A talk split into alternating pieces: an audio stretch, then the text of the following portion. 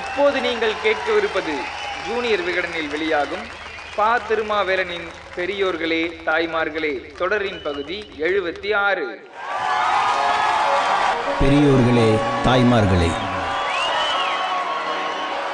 அண்ணாவை வழிமொழிந்து நெடுஞ்செழியன் பேசினார் சம்பத் பேசினார் சிற்றரசு பேசினார் தர்மாம்பாள் பேசினார் மதியழகன் பேசினார் தில்லை வெள்ளாளன் பேசினார் பராங்குசம் பேசினார் சத்தியவாணி முத்து பேசினார் அன்பில் தர்மலிங்கம் பேசினார் சிவசாமி பேசினார் பழனிசாமி பேசினார் ராஜமாணிக்கம் பேசினார் கே ஆர் ராமசாமி பேசினார் தில்லை வடிவேலு பேசினார் நாஞ்சில் மனோகரன் பேசினார் சி வி எம் அண்ணாமலை பேசினார். இறுதியில் ஒளிபெருக்கி இருபத்தேழு வயதான அந்த இளைஞனின் கையில் தரப்பட்டது அந்த இளைஞன் பேசினான்.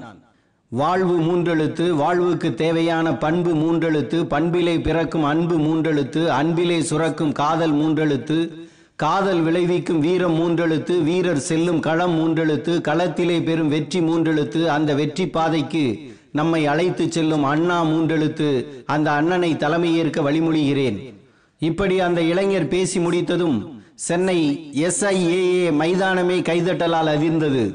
அண்ணா பேச வந்தார். ஆனால் கூட்டத்தில் இருந்த பெரும்பாலானவர் இதயத்தில் அந்த இளைஞரின் வரவேற்பு ஒழித்து கொண்டே இருந்தது.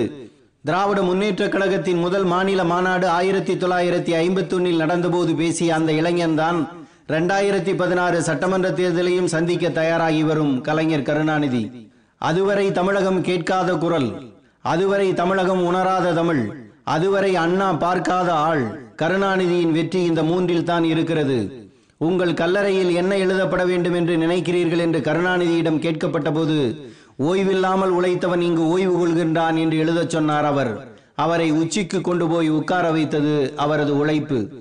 அன்றைய தஞ்சை மாவட்டத்தில் திருக்குவளை என்று அழைக்கப்பட்ட திருக்கோளிலி என்ற கிராமத்தில் விவசாயியாகவும் வித்வானாகவும் வைத்தியராகவும் கவிஞராகவும் வாழ்ந்த முத்துவேலருக்கு மகனாக பிறந்த கருணாநிதி திருவாரூர் உயர்நிலைப் பள்ளியில் தனக்கான இடத்தை கேட்டு பனிரெண்டு வயதிலேயே எனக்கு நீங்கள் இடமளிக்காவிட்டால் கமலாலய குளத்தில் விழுந்து செத்து போய்விடுவேன் என்று பள்ளி தலைமை ஆசிரியர் கஸ்தூரி ஐயங்காரிடம் மிரட்டி இடம்பெற்றவர் என்பதை மறந்துவிட வேண்டாம். கோயில் ஐந்து வேலி குளம் ஐந்து வேலி என்ற ஆன்மீக பெருமை கொண்ட ஊரில் சதா கோயிலுக்கு மொட்டை போடும் வேண்டுதல் செய்து கொள்ளும் அஞ்சுகம் அம்மாளுக்கு மகனாக பிறந்தாலும் பள்ளியில் படித்த பனகலரசர் பாடப்புத்தகம் கருணாநிதியின் சிந்தனையை நீதி கட்சியின் சமூக நீதிக்கு பக்கமாக மாற்றியது. ராஜாஜியின் முதல்கட்ட ஆட்சியில் இந்தி திணிக்கப்பட்ட போது பதினைந்து வயது மாணவனாக வாருங்கள் எல்லோரும் போருக்கு சென்றிடுவோம் வந்திருக்கும் இந்தி பேயை விரட்டி திருப்பிடுவோம் என்று எழுதும் தமிழ் வாய்த்தது. கதை எழுதுவது அதற்கு வசனம் எழுதுவது அதையும் தானே நடிப்பது என்ற கலையில் தேர்ந்த கருணாநிதி. மாணவநேசன் என்ற கையெழுத்து பத்திரிகையும் நடத்தினார். அந்த கையெழுத்து பத்திரிகை தான் எழுபத்தைந்து ஆண்டுகளையும் கடந்து வரும் முரசொலி நாளிதழாக பரிணாமம் பெற்றுள்ளது. கிளம்பிற்றுகான் தமிழ்ச்சிங்க கூட்டம் கிளித்தெறிய தேடுதுகான் பகை கூட்டத்தை என்ற வரிகளை பாவேந்தர் பாரதிதாசன் எழுதியது கருணாநிதி நடத்தி வந்த தமிழ்நாடு தமிழ் மாணவர் மன்றத்துக்காகத்தான். பள்ளி காலத்தில் சமூகத்தை படிக்க போனதால் மூன்று முறை பள்ளி இறுதி வகுப்பில் தோல்வியடைந்த கருணாநிதி எழுத்தும் பேச்சும் நாடக கலையுமே தனது வாழ்க்கை என்ற முடிவுக்கு வந்தார்.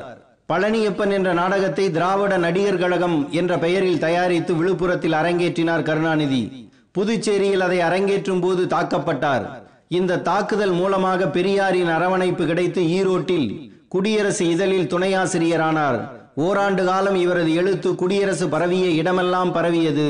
சினிமாக்காரர் ஏ எஸ் ஏ சாமி கருணாநிதியை கொத்தி சென்று ராஜகுமாரி படத்துக்கு கதைவசனம் எழுத வைத்தார். அடுத்த படம் அபிமன்யு.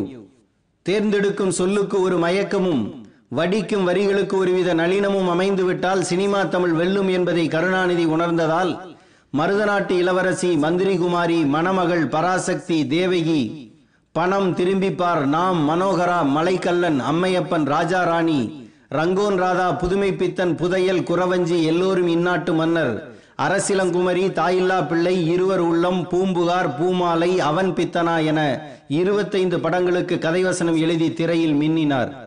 சர்க்கஸ்காரன் உயரத்தில் இருந்தாலும் அவனது சிந்தனை பூமியிலேயே இருக்கும் என்பதைப் போல தம்பி கருணாநிதி சினிமாவில் இருந்தாலும் சிந்தனை எப்போதும் அரசியலில் தான் என்று அன்பகம் திறப்பு விழாவில் அண்ணா சொன்னதைப் போல அரசியலில் கால் பதித்து நின்றார் கருணாநிதி.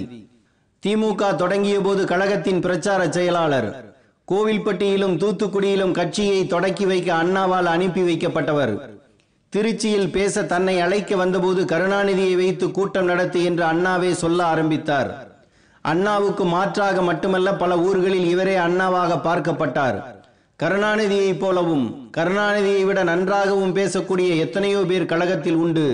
பேச்சாளராகவே இருந்து பேச்சாளராகவே அவர்கள் செத்து போனார்கள். ஆனால் ஒரு பேச்சாளர் தலைவரானது கருணாநிதி மட்டும்தான். ஏனென்றால் அவரிடம் இருந்தது வெறும் பேச்சல்ல அதை மீறி நின்ற செயல். நாடு முழுக்க ராஜாஜிக்கு கருப்பு கொடி காட்டப்பட்டது. திருவையாறுக்கு வரும் முதல்வர் ராஜாஜிக்கு கருப்பு கொடி காட்ட வேண்டும் என்று தஞ்சை மாவட்ட செயலாளர் கே கே நீலமேகத்திடம் கருணாநிதியும் அன்னை நாராயணசாமியும் போய் கேட்டார்கள். கட்சி இங்கே இன்னும் வளரவே இல்லை. யாரும் வரமாட்டார்கள் என்றார் நீலமேகம். இதையே சபதமாக ஏற்று இரவு பகலாக இருபத்தாறு நாட்கள் தஞ்சை மாவட்டத்தின் ஒவ்வொரு ஊருக்கும் போய் பிரச்சாரம் செய்து தொண்டர்களை சேர்த்து காவல்துறையின் தடுப்பு காவலையை மீறி வெண்ணாற்றங்கரையில் உள்ள பள்ளி அக்ரகாரத்தில் ராஜாஜிக்கு கருப்பு கொடி காட்டி கைதானார் கருணாநிதி. ஆறு மாத காலம் அவரால் எழ முடியாத அளவுக்கு நோயில் படுத்தார். ஆனால் தஞ்சை மாவட்டம் முழுக்க கட்சியை வளர்த்தார். மும்முனை போராட்டத்தில் டால்மியாபுரம் என்ற ஊரின் பெயர் பலகையில் கள்ளக்குடி என்ற தாளை ஒட்டுவது மட்டும்தான் அண்ணாவின் கட்டளை ஒட்டினார் கருணாநிதி. ஆனால் காவல்துறை அமைதியாக இருந்தது. சும்மா திரும்புவதற்கா போராட்டம் ரயிலை மறிக்க தண்டவாளத்தில் படுத்தார். அண்ணாவுக்கே இதில் உடன்பாடு இல்லை. ஆனால் தமிழகமே திரும்பி பார்த்தது திமுகவை ஆயிரத்தி தொள்ளாயிரத்தி ஐம்பத்தி ஏழு தேர்தலில் நாகப்பட்டினத்தில் போட்டியிடவே தொகுதியை தயாராக வைத்திருந்தார் கருணாநிதி. ஆனால் அண்ணா அறிவித்தது குளித்தலை. கவலையே படவில்லை கருணாநிதி. குளித்தலையையும் தன்வசமாக்கினார். ஆயிரத்தி தொள்ளாயிரத்தி ஐம்பத்தி எட்டாம் ஆண்டுதான் திமுகவின் தேர்தல் சின்னமாக உதயசூரியன் அதிகாரப்பூர்வமாக கிடைத்தது. அதற்கு முன்பே உதயசூரியன் நாடகம் தயாரித்து ஊர் ஊராக கொண்டு போய் அந்த நாடகத்தை போட்டு சின்னத்தை பிரபலப்படுத்தி வைத்திருந்தார் கருணாநிதி. தேவகோட்டை இடைத்தேர்தலில் தான் அதிகாரப்பூர்வமாக உதயசூரியன் சின்னத்தில் முதன் முதலாக திமுக நின்றது. சென்னை மாநகராட்சி தேர்தல். முப்பது பேரை நிறுத்தலாம் என்றார் அண்ணா தொண்ணூறு பேரை நிறுத்தலாம் என்றார் கருணாநிதி. இவரின் பிடிவாதத்தால் சம்மதித்தார் அண்ணா திமுக நாற்பத்தைந்து இடங்களை கைப்பற்றியது. கருணாநிதிக்கு கிடைத்தது சாதாரண மோதிரமாக இருக்கலாம் ஆனால் திமுகவுக்கு கிடைத்தது சென்னை மாநகரம். ஆயிரத்தி தொள்ளாயிரத்தி அறுபத்தி மூன்று திருவண்ணாமலை இடைத்தேர்தலில் பாவு சண்முகம் வெல்வார் என்று அண்ணா நம்பிக்கை வைக்கவில்லை. கருணாநிதியின் உழைப்பை கடைக்கோடி தொண்டனும் உணர்ந்தது திருவண்ணாமலை வெற்றிக்கு பிறகுதான். அதன் வெற்றி விழா பொதுக்கூட்டம் சென்னையில் நடந்தது. இன்னும் நான்கு ஆண்டுகளில் பொது தேர்தல் வரப்போகிறது. நாம் இருநூறு தொகுதிகளில் போட்டியிட வேண்டும். ஒரு தொகுதிக்கு ஐந்தாயிரம் ரூபாய் விகிதம் பத்து லட்சம் ரூபாய் வேண்டும். பத்து லட்சம் ரூபாய் திரட்டினால் தான் வெல்ல முடியும். இன்றே நிதி வசூலை தொடங்கி வைக்கிறேன் என்று கருணாநிதி அறிவித்தார். பொருளாளர் என்ற முறையில் சொல்லும் உரிமை அவருக்கு உண்டு. ஆனால் பொதுச் செயலாளர் அண்ணா திகைத்து போனார். ஐம்பத்தி மூன்று ஆண்டுகளுக்கு முன்னால் பத்து லட்சம் ரூபாய் என்பது எவ்வளவு பெரிய தொகை? பத்து லட்சம் ரூபாய் அல்ல பதினோரு லட்சம் ரூபாய் திரட்டி காட்டினார் கருணாநிதி.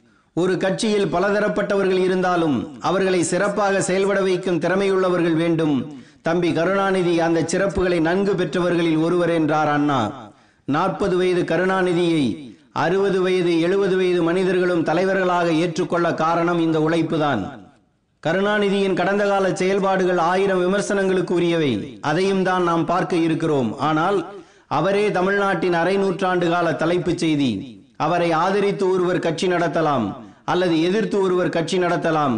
கருணாநிதி என்ற பெயரை சொல்லாமல் எவரும் கட்சி நடத்த முடியாது.